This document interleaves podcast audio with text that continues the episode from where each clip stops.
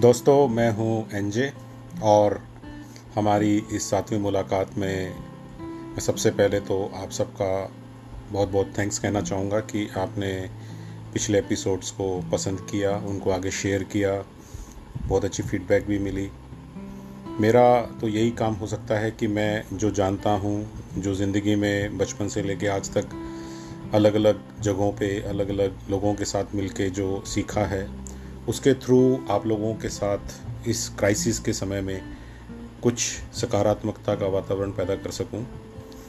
आज भी हम लोग कुछ वैसी बात करेंगे और मेरे ख्याल से आज मैं कहना चाहूँगा कि ज़िंदगी में इवन करोना से पहले भी आप लोगों ने देखा होगा कि जिन लोगों ने अपनी ज़िंदगी में स्ट्रगल किए हैं, जिन्होंने आगे बढ़ने के लिए खुद की मेहनत से बहुत कुछ किया है, उन लोगों ने एक अच्छी स्ट्रेंथ जो अपने अंदर पैदा की है और जिन्हें उनके माँ बाप ने, जिन्हें उनके घर ने या जिन्हें जिनको उनकी परिस्थितियों ने स्ट्रगल करने के लिए कहा और उन्होंने स्ट्रगल किया तो आपने देखा होगा कि धीरे धीरे उनको पता चला कि उनके अंदर कितनी ताकत थी। वो कितना कुछ कर सकते थे, कितना कुछ सहन कर सकते थे और उन्होंने ज़िंदगी में उन्हें उनके सपनों तक पहुँचाने में बहुत सारा रोल भी अदा किया है।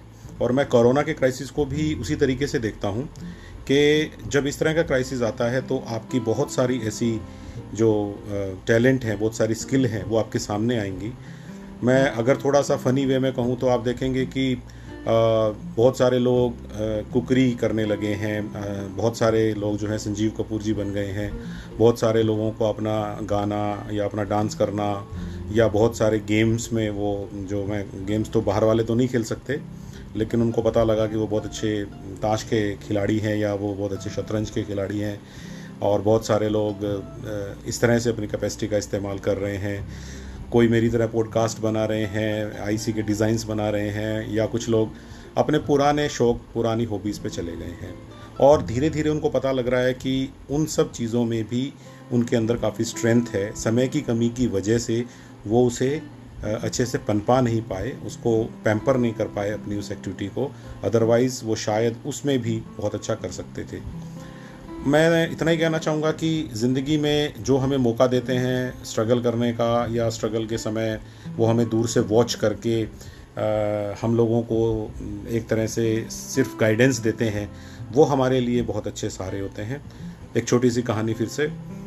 एक बार एक आदमी ने देखा कि एक कोकून पड़ा हुआ है। आप लोगों को पता होगा कि तितली जब पैदा होती है तो पहले एक कोकून की शेप में होती है एक समय में। और उसने उस कोकून को देखा तो उसने ये तय किया कि वो मदद करेगा उस कोकून को तितली बनने में। और उस कोकून में एक छोटी सी ओपनिंग जैसे ही अपीयर हुई तो उसने देखा कि बटरफ्लाई उसके अंदर से निकलना चाह रही है, पूरा ज़ोर लगा के। लेकिन कुछ देर बाद उसको लगा कि शायद वो अपनी उतनी प्रोग्रेस नहीं कर पा रही है, शायद ये कहीं अटक गई है। तो आदमी ने तय किया कि मैं इस तितली की मदद करता हूँ। वो कैंची लेके आया, उसने कोकून के बचे हुए पार्ट को काट दिया।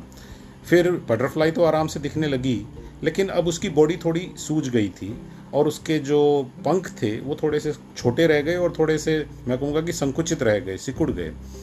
और वो फिर वहीं बैठ गया। उसने तो ठान लिया था कि आज तो वो बटरफ्लाई इसमें से उड़ा के ही मानेगा, लेकिन ऐसा नहीं हुआ। और मैं आपको बताऊँ दोस्तों कि वो तितली ने अपनी सारी उम्र इसी तरह से बिताई, छोटे और सूजी हुई बॉडी के साथ। उसके पंख कभी भी पूरे खुल नहीं पाए। और वो आदमी जो कि ये सोच रहा था कि मैं इसकी मदद करके अपने, वो अपने आप को बहुत काइंड हार्टेड समझ रहा होगा, लेकिन शायद ये सपोर्ट कुछ ज़्यादा हो गया था और उस वजह से तितली जो पा सकती थी, वो नहीं पा पाई। उसका जीवन जैसा होना चाहिए था। जगह जगह वो उड़ के जाती, फूलों से वो नाता अपना इस्टेब्लिश करती और जिस तरह से हम तितली का जीवन देखते हैं, वो नहीं जी पाई। तो मेरा कहने का मतलब केवल इतना है without struggles we never grow and never get stronger so it is very important for us to tackle the challenges on our own तो जिनको भी इस कोरोना के समय में किसी भी तरह से कोई भी चैलेंज मिले हैं, चाहे वो घर के अंदर मिले हैं, चाहे वो आर्थिक स्थिति को बनाए रखने को लेकर मिले हैं, आने वाले समय में अपने ऑफ़िस अपने बिज़नेस या बैंक के लोन या दूसरी समस्याओं को देखते हुए जो चैलेंजेस दिख रहे हैं, आप चिंता मत करिए, भगवान दूर से बैठा हुआ हमें देख रहा है, और वो हमें पूरा मौका देगा कि हम अपने पंख पूरे फैला सकें, अपने दम पे फैला सकें, और वहीं पहुँच जाएँ जहाँ पर हमें पहुँचना था।